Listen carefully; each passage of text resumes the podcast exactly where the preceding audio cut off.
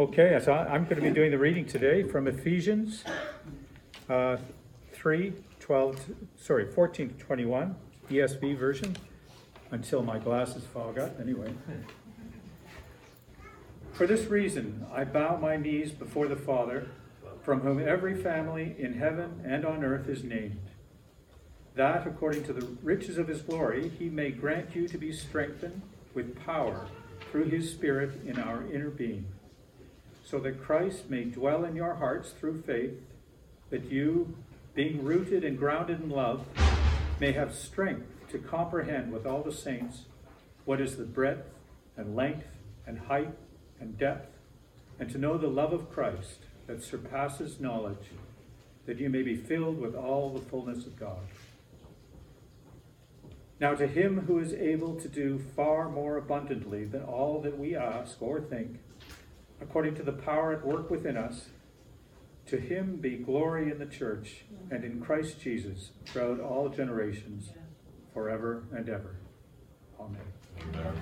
This is the word of the Lord.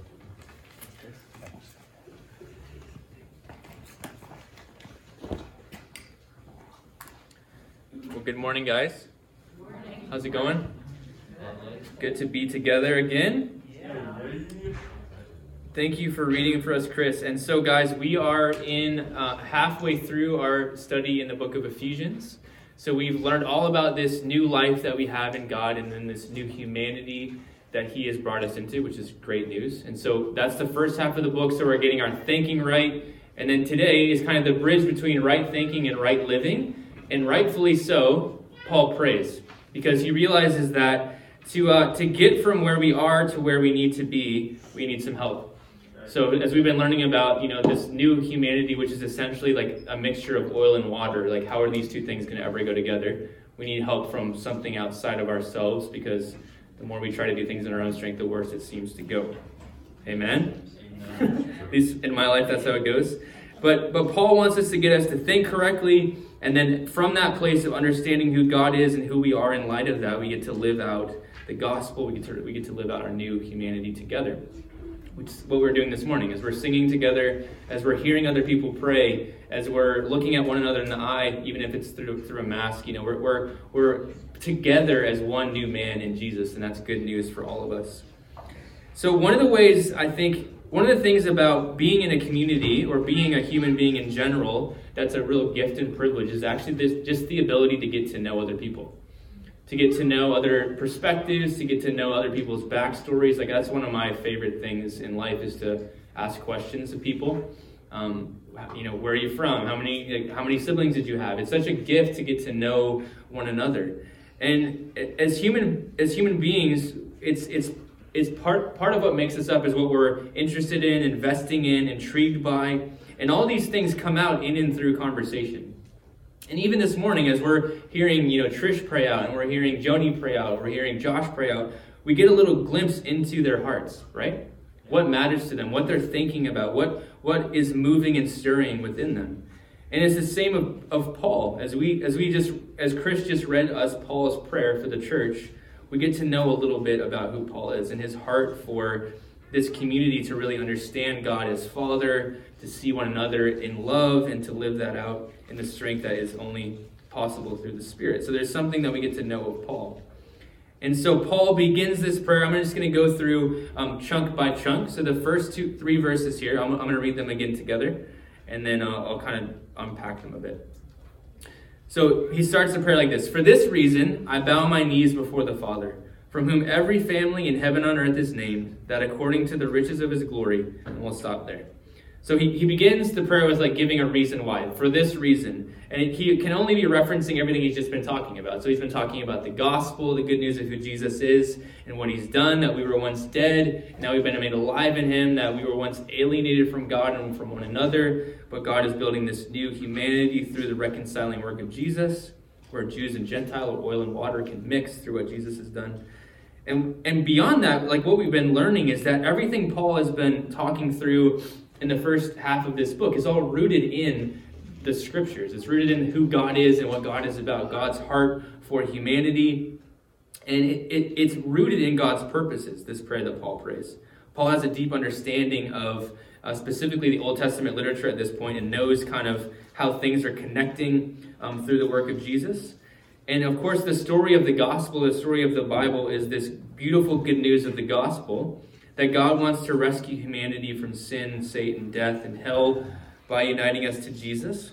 And through Jesus' life, death, resurrection, and ascension, he's brought us back to life to, with God and with one another. And that's good news. And in that process, we are invited into this, this relationship of discipleship or apprenticeship where we're becoming more and more like Jesus. And so Paul's prayer again, if you, if as you're hearing that, I'm sure it hits you, and some people pray it hits you because there's this authority that seems to come with what Paul is praying. And I would suggest the reason that is is because it's because it's placed square in the middle of the purposes and will of God. It's like, yeah, this makes sense. This is who God is. He, he wants us to feel loved. He wants us to, to know what it is to be a part of a family. He wants us to be dependent on Him. So that's why Paul is praying with such authority. It's, it's in line with God's character and nature.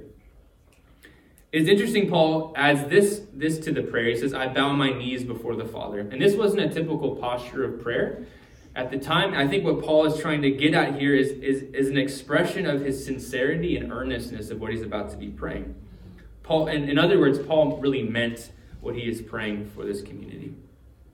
You guys good? Yeah. yeah? Um, so he goes on. He, he's asking that all this stuff would be answered according to God's riches. And God is, um, you know, He owns the cattle, the cattle on a thousand hill. He is endless, boundless. There's no end to Him. And so what He's saying is, hey, God, answer this prayer to the nth degree.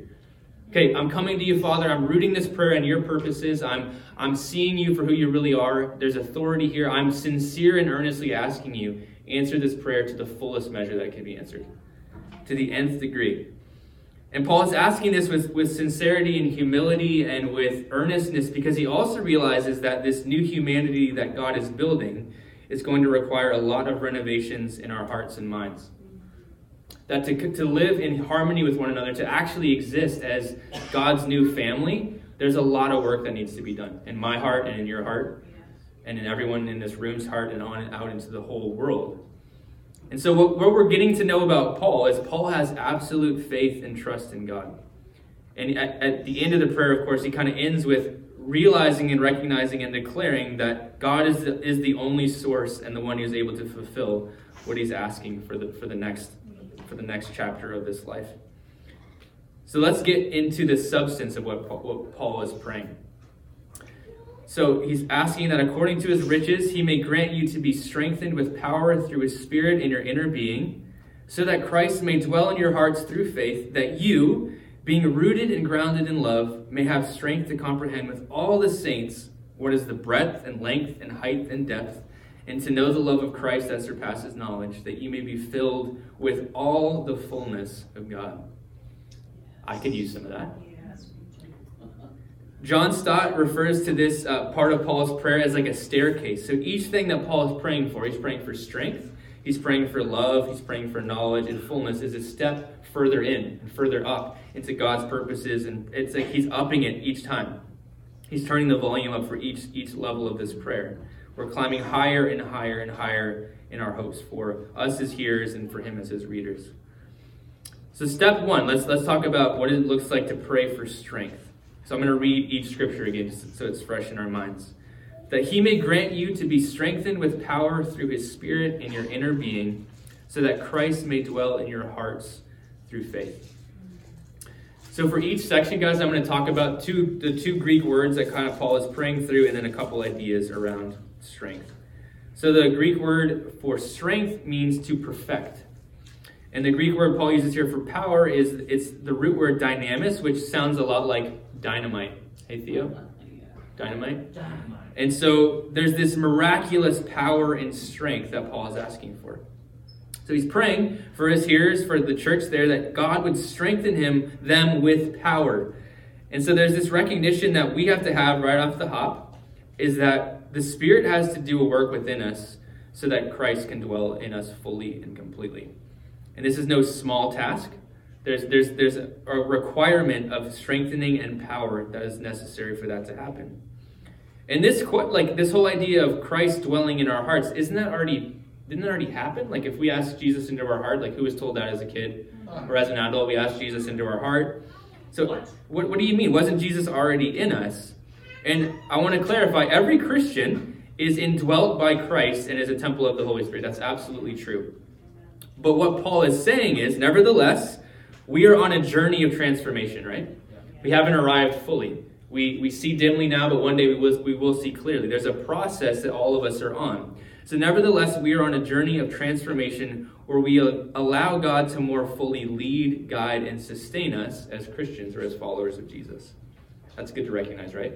Because sometimes we can be frustrated, like, what the heck? Why don't I get this? Or why aren't, why aren't I living perfectly? Or how does this make sense? There's a process that all of us are in, and that's the process of discipleship.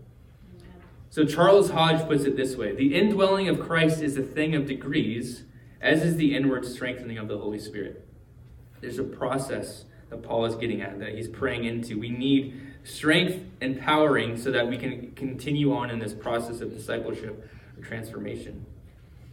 So that process of living and learning to live in light of who God is and what He's done, just like what Paul has been unpacking about like right thinking, this is a journey for each and every one of us.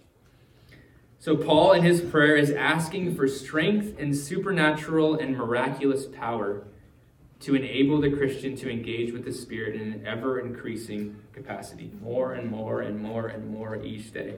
Learning to more fully depend on the reinforcement and strength of the Spirit and not on their own strength. And a couple months ago, I was talking about like trusting God with our, I can't remember what it was, but, um, and I had this picture of us holding on to our day planner kind of in representation of our own ideas about how our life should go. And it's like each day, like one finger kind of comes ungripped. And we're more, we're more fully learning to trust God with his plans and purposes for our lives. So he goes on, this whole idea, okay, we need to be strengthened with power so that Jesus can move in more fully into our hearts. And this is this I found really interesting in studying this week. There's two words for dwelling. I just spit, sorry. Two words for dwelling that could have been used, and Paul chose the latter of the two. The first one is paroikeo, which means to inhabit a place as a stranger. And the second one is katokeo, probably butchering that, but that means to settle down somewhere or to become a permanent resident. So, which of the two do you think Paul is praying for? The second one, right? But the, the sad reality is a lot of us live as if the first one is true. Jesus kind of shows up here and there. I kind of let him in when he wants. I give him a cup of tea and then like kind of just wait for him to leave. Like, come on, I got to get on with my life here. Uh, Bishop Handley Moule says this. That's a name right there. He says this The word selected here is a word made expressly to denote residence as against lodging. So it's about Jesus living in us, not just coming and hanging out every once in a while. The abode of a master within his own home, as against the turning, of a, turning aside for a night of the wayfarer who will be gone tomorrow. The residence always in the heart of its master and Lord, who where he dwells might rule that's some kingdom language there. Who entered not to cheer and soothe alone, but before all, all things also to reign. So Paul's, Paul's praying, I need you guys to be strengthened with power so that Jesus can move in fully, completely into your heart, to live there and set up residence as king. Not as like a hobo who's coming in and out and moving along when, when you kind of want him to move out. This is echoed in, in one of the things Jesus says in the upper room with his disciples the night before he's delivered over to be arrested and eventually crucified. He says this to them He says, If anyone loves me, he will keep my word, and my Father will love him, and we will come to him and make our home with him. Again, Paul's prayer is authoritative because he's praying exactly in line with what Jesus was talking about and who our Father is. So, the bottom line here, guys, is that the Spirit has to do a work within us so Christ can dwell more fully in each and every one of us. So, the first question we're kind of left with is Is God more of a wayfarer who will be gone tomorrow in your heart, or is he the master of the house? Let's move on to the second step the step of love. Paul says this that you would be rooted and grounded in love. So the Greek word here for rooted is to put on a firm foundation or to fix firmly. And grounded is to provide a secure basis for the inner life and its resources or to establish. So anytime you're doing a building pro- project, okay, we're talking about our hearts need a renovation. You want to start at the foundational level. Are there cracks in the foundation? We got to fill those before we do anything else because you can only build so high if the foundation is shoddy. Things will implode in on themselves, and everyone will get hurt and injured, and that's not a good thing. So the bedrock of our new identity in Jesus as individuals, and the bedrock of our new identity as the new humanity, as brothers and sisters in God's family, love is the foundation. That's what we need to be rooted and grounded in. So if, if Jesus can move into our hearts more fully as we're strengthened and empowered by God's Spirit, he will begin to lay the foundation of love in our hearts. And then from there, we can build out into a life that reflects him to the world around us. Um, God, of course, is love himself. The gospel is the love story that we have been written into, but again, we've got some work to do to understand what that most fully looks like. So let's continue on with this idea of a renovation of the heart. Um, so Paul Paul is praying this. He's praying that kind of that we be rooted and grounded, that we'd establish a good foundation, because he's well aware of the recurring issue of the hardness of the human heart. I think that the longer I live uh, with my own heart, I realize it's way harder than I thought it was. And if you think about kind of having to dig up, you know, the ground to lay a foundation for a building, maybe you're doing a shed or something. Sometimes you encounter uh, way more stony soil than you had anticipated. Maybe there's some old gnarled roots that are kind of blocking you, and you have to do a lot of work to kind of chip away those things so that you can lay a foundation. And some of us, when we're going to be continuing on in this process of discipleship, there's at, at many points in the journey where they're going to be like, wow, we've encountered some roots I didn't know were there. Some bitterness, some unforgiveness, some animosity, or whatever that might be, or there's going to be stoniness that you didn't think was there. And that's part of this process. And this is a story, this is a theme throughout Scripture. And Ezekiel most poignantly talks about it. And the, the, prophet, the prophet Ezekiel says, God is going to replace our hearts of stone with hearts of flesh. So there's, there's a recognition here that, that we have to have that our, our hearts are hard and need to be replaced with hearts of flesh. And there's numerous warnings throughout Scripture to not harden our hearts and so Paul is again getting at this theme that our hearts need to be continually softened, softened for us to be able to hear or perceive his love, understand his love more fully. Sometimes we're like, God, where are you? You're so distant. I feel like you love this person, but you don't love me. Sometimes that issue is that we can't hear God or perceive his love because our hearts are just really hard. And we have to understand that and process that and be willing to work on that through God's help and strength. In the story of the prodigal son, we see that God is not the one who wanders, we are the one who wanders. Our hearts kind of go off looking for pleasures and pursuits of our flesh and what we think is the best way, but God is always there on the edge of his porch looking and waiting for us to come home. God's heart is, and mind is not changed about you, ours is the thing that changes. Here's the thing though learning to be rooted and grounded in love requires something of us that's not the easiest to give, and that's vulnerability. Anyone ever been in a relationship knows that to get to certain depths of, of love, it requires vulnerability on both, both parts. C.S. Lewis in The Four Loves says this about love To love at all is to be vulnerable. Love anything, and your heart will be wrung and possibly broken. If you want to make sure of keeping it intact, you must give it to no one, not even an animal. Wrap it carefully round with hobbies and little luxuries. Avoid all entanglements. Lock it up safe in the casket or coffin of your selfishness. But in that casket, safe, dark, motionless, airless, it will change. It will not be broken. It will become unbreakable, impenetrable, irredeemable. To love is to be vulnerable.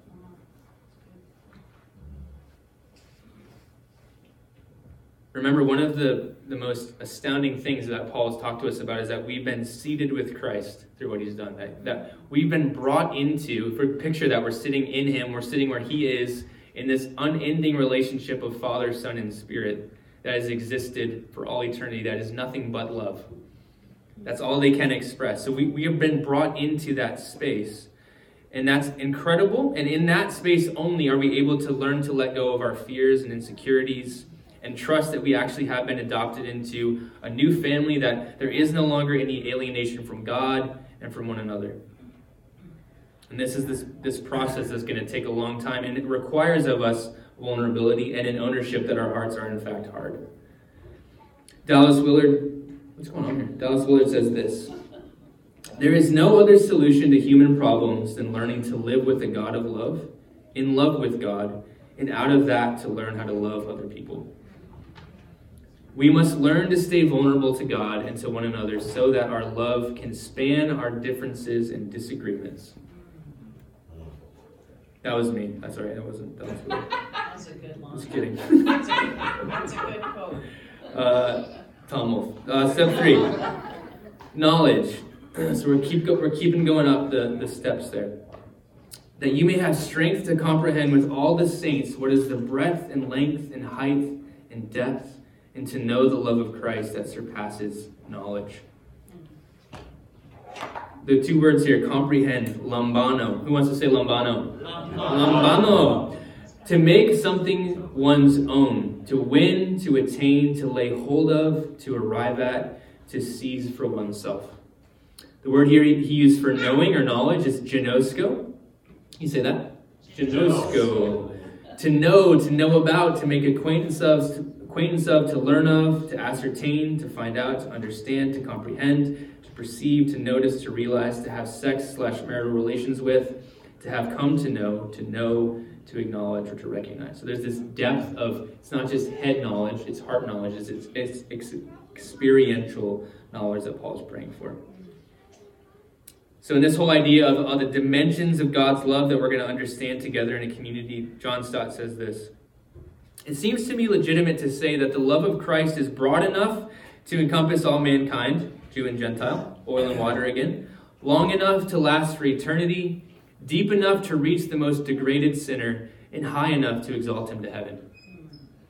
He talks a lot about the cross representing those two things, the four kind of dimensions there. Uh, Leslie Mitton, this is kind of a summary of, of, of um, Romans chapter 8 at the end there. He says, Whether you go forward or backward, up to the heights or down to the depths, nothing will separate us from the love of Christ. That is good news, guys. But God wants us to not only know that in our, in our heads and be able to say, oh, yeah, that's what that means. The cross represents these things. He wants us to know this experientially. And this is something we've talked about a lot in the past. It's not enough to know about God. What Paul is praying here for is that we will experientially know God and the heights and depths and breadths and widths of that love. And that's experienced in the context of our own individual lives with Jesus, but also in the context of community. Where, you know, I screw up royally and you have the choice to extend forgiveness or not to me. And I'm, oh man, that reminds me of Jesus' love for me, that nothing can separate me from his love. Or, okay, this, this family's going through something really tough. How can we come around them and offer them encouragement or a meal or both? Uh, those types of things are ways that we get to experientially know the love of God. Again, we say this almost every week everything God has done to us and for us, He now wants to do through us. This whole idea that we can know God and, and, and not experience Him, or know about God and not experience Him, is, is summed up where Paul is, is beginning his letter to the Romans. He says this For the, although they knew God in their heads, is what he's getting at, they neither glorified Him as God nor gave thanks to Him. But their thinking became futile and their foolish hearts were darkened. So, what Paul is getting at here, first he's saying, hey guys, listen, your hearts are, are hard and they need to be softened. I think he's going on and saying, hey, listen, your minds are small. Your, your small minds need expanding. There are so many things about God that I don't understand in my own strength. Maybe you can resonate. Like, as soon as I try to understand God's forgiveness, I immediately think the only way I can, you know, experience this is I have to earn God's forgiveness. Okay, that's that's not that doesn't seem to line up with anything he's saying. You know, in order to be loved by God, I need to be perfect. No, he's not saying that either. So my understanding only goes so far. And that's probably true of you as well. And there's these, these things about God that are so beyond us. Isaiah 55 talks about how God's thoughts are higher than our thoughts. His ways are better than our ways. And for us to understand God, comprehend God, experientially know God, our minds need to be expanded. Just like our hearts are hard, our minds are small and weak and need to be transformed. Romans 12, 2, Paul talks about this whole idea of being transformed by the renewing of our minds. So again, Paul is saying all these things, a hard heart, a small mind, all these things are only fixed in, in and through the strengthening of God's Spirit as we understand this together in the context of community. So up another step to fullness. that you may be filled with all the fullness of God. All right, kiddos, you ready to say a Greek word? Yes. All right, pleru. Pleru. That which fills up, that which makes something full or complete, a supplement, a comp- to complement, that which is full of something, full number, sum total, fullness, fulfilling, fulfillment, fullness. I love when a definition has the same word twice. It means fullness and fullness. Um, so this is cool for us to think about as we as we talk a lot about being a disciple, about becoming like Jesus. This phrase, being filled with all the fullness of God, is a summary statement of that. That as we think, if, as our goals are reorienting to be with Jesus, to become like Jesus, and to do what Jesus did, what we're another way of saying it is that we're, we're endeavoring to be filled with all the fullness of God. To be filled with all the fullness of God is actually the goal of the Christian life. Or put another way, we shall attain the fullness of love, or we shall become like Jesus, for Christ is himself the fullness of God. Colossians 1.19 talks about that. As, for it pleased God for all the fullness of, of God to dwell within Jesus. But what that means for us is as we kind of look within our hearts and in our minds and in the way that we're living our lives, is that if Jesus is going to fill everything up to the fullness, other stuff has got to go. There's all kinds of other junk in the way. And that, that Jesus can only fill up so much because there's only so much space that we allow him to have. And this goes back to the whole idea of is he a visitor or is he the king in residence? And Jesus has this, this great line where he's talking to someone about um, wineskins. And he's saying, listen, there's this new wine that I'm going to pour out. And for, in order for this new wine to not explode the old wineskin, you need to have a new wineskin. And so, this new idea or this new reality of, of living as God's children, as, as one who's been adopted into his family, um, understanding the, the height and depth, the four dimensions of God's love, that's going to explode our small minds. And what we're, what we're saying is there's this new wine that God wants to pour out that we need to allow Him to, to create within us, in our minds and in our hearts, new wineskins that He can pour this new wine into. So there's this process of, again, we're not, we haven't fully arrived. We're learning, we're growing, we're taking the, the posture of a disciple. We want to learn from God. We want our mind to be transformed together with, with Him and one another. God expects us to be growing daily toward that final fullness as we are being transformed by the Holy Spirit into Christ's image from one degree of glory to another. Paul in 2 Corinthians chapter 3 says it this way, And we all, who with unveiled faces contemplate the Lord's glory, are being transformed into his image with ever increasing glory, which comes from the Lord, who is the, the Spirit. So, a summary of the staircase of prayer. Paul prays that his readers may be given the strength of the Spirit and the ruling presence of Christ, the rooting of their lives in love, the knowledge of Christ's love in all four dimensions, and the fullness of God Himself. And he closes this way Now to him who is able to do far more abundantly than all that we ask or think, according to the power at work within us, to him be the glory in the church and in Christ Jesus throughout all generations, forever and ever. Amen. So we're going to close with this here, guys, and then we're going to sing a little bit more, and I have a, a challenge for us at the very end. So I'm to I'm going to invite the worship team to come back up now, and I want your hearts and minds just to kind of be stirred by this as we go back into singing. God is so able to do this and even more. What Paul has been asking for us is he's able to do that and even more. And Paul makes his case here that, that God is actually determined for us to know this new reality. He says, firstly, he is able, God is able to do or do work, for he is neither idle nor dead. So God is alive.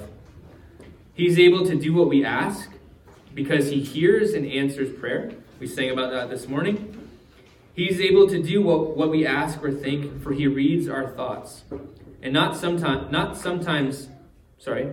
And sometimes we imagine things for which we dare not and therefore do not ask. Even those things in your heart that you're really hoping for, but you feel uh, this requires me being vulnerable and putting it out there, God even knows that. He is able to do all that we ask or think, for He knows it all and can perform it all. Is this stirring you guys? Is this making you hopeful? He's able to do more than, which means hyper or beyond all that we ask or think, for His expectations are even higher than ours. He is able to do much more or much more abundantly than all that we ask or think, for He does not give His grace by calculated measure. He is not stingy. He is able to do very much more, far more abundantly than all that we ask or think. For he is a God of superabundance. And that means immeasurably more than you can think, vastly more than more, or infinitely more. It's to him that we give the glory. You guys can have a seat.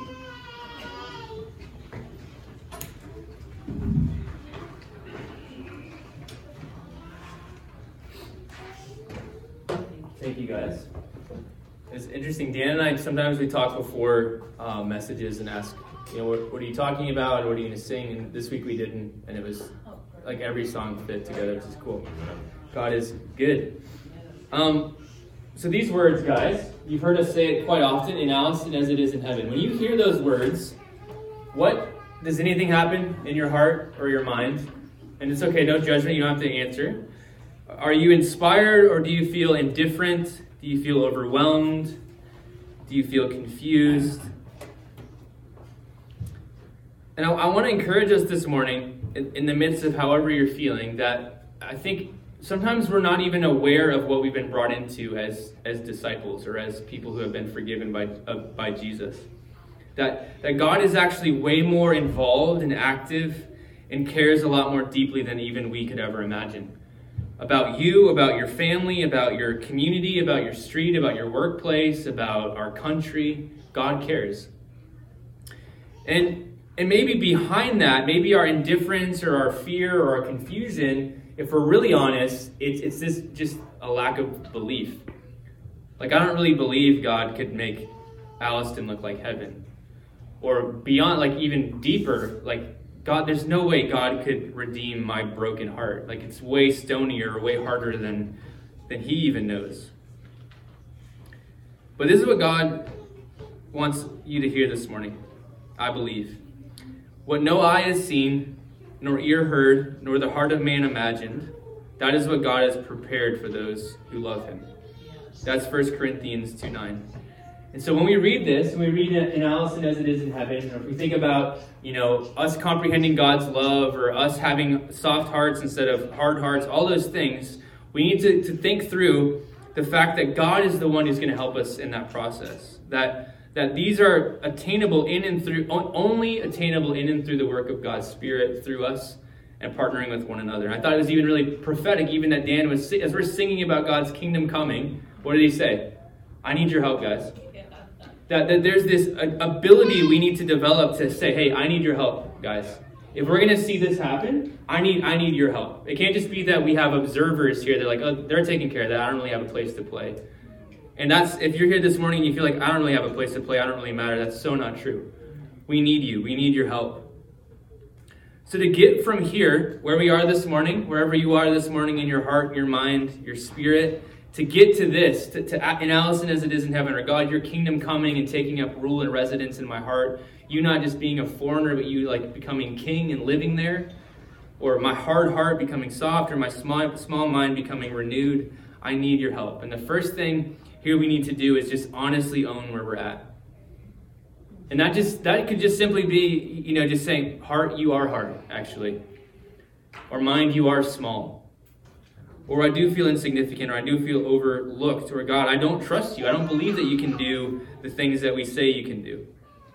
And there's a really helpful story in Mark's gospel where Jesus is talking to someone, and, and he says this Lord, I believe, but help my unbelief. And that's that's what I want us to kind of land on this morning is that Lord, we believe, we believe, I want to believe that that my soft heart can stay vulnerable. And I want to believe that my, my mind can be humble and strengthened in you, Jesus. And that in Alliston, as it is in heaven, can become possible only in and through you, Lord. But, but help my unbelief. Because some days I don't believe that and I feel really discouraged or disheartened. And even what we're seeing in, in what we talked about today, what, was, what were Paul's words that we were unpacking? They were a prayer. And so for us to get, I would, I would like to submit to you from us to get from where we are now to an Alliston as it is in heaven, or from hard hearts to soft hearts, or from weak, from weak minds to strong minds, we need to develop a culture of prayer. And what we're going to do, this is, I mean, we're not going to solve the world's issues today, but we're going to start here. What we're going to do is we're going to spend like a couple minutes just silence and solitude, just thinking and reflecting. And this week, what we've done is we've printed off the, the prayer that we just learned today, Ephesians 3, the Ephesians 3 prayer, and we are going to give you a copy of that on the way out. And on that prayer is someone else's name. And so there's a few blanks on that piece of paper. And this week, we're going to ask you to pray for that person, that specific prayer, and insert their name into that spot. And that's just a little thing, but we want this to become part of who we are. Like that we are crying out like Paul was, like for this reason, like finding our our sustenance and our authority in God and who he is in his story and praying from that place. We're asking for and acknowledging that we need help. We can't do this in our own strength, that our hearts are hard, our minds are weak, all those things as we pray and, and continue to learn how to pray together.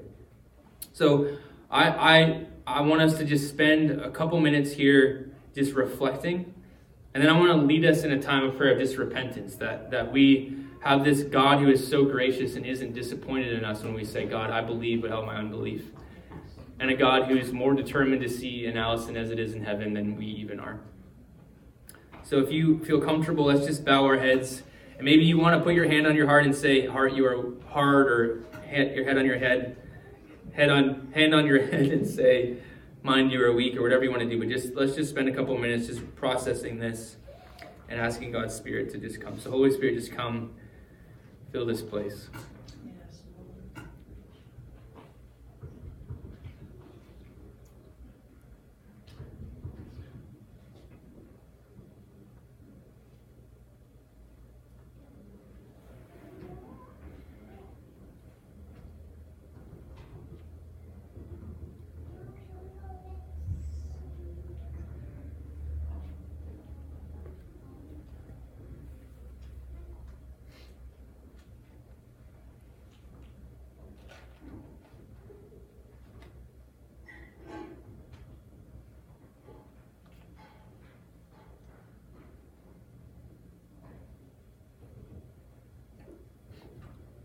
Father, we come before you humbly this morning, humbled by your mercy and your grace, humbled by your holiness, Lord, that you're here in the midst of us, imperfect, broken, hard hearted, small minded people.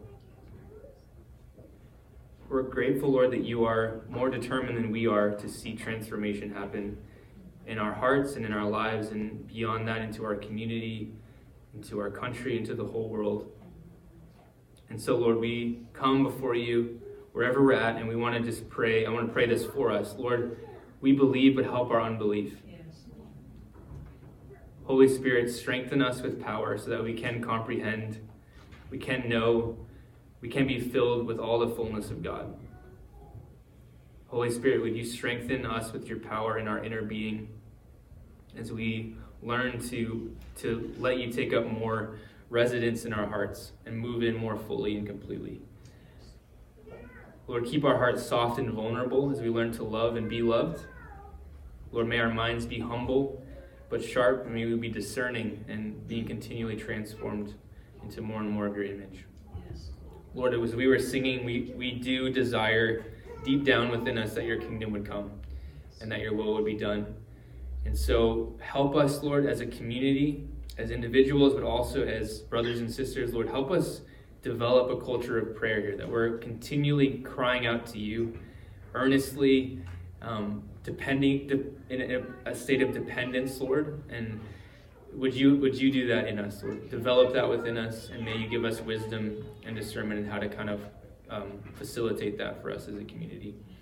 We need you, and we are grateful, Lord, that you have immeasurably more than we could all ever ask or imagine for us and available to us.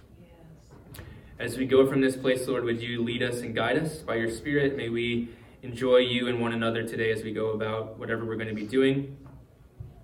And Lord, oh, the depth of the riches and wisdom and knowledge of God.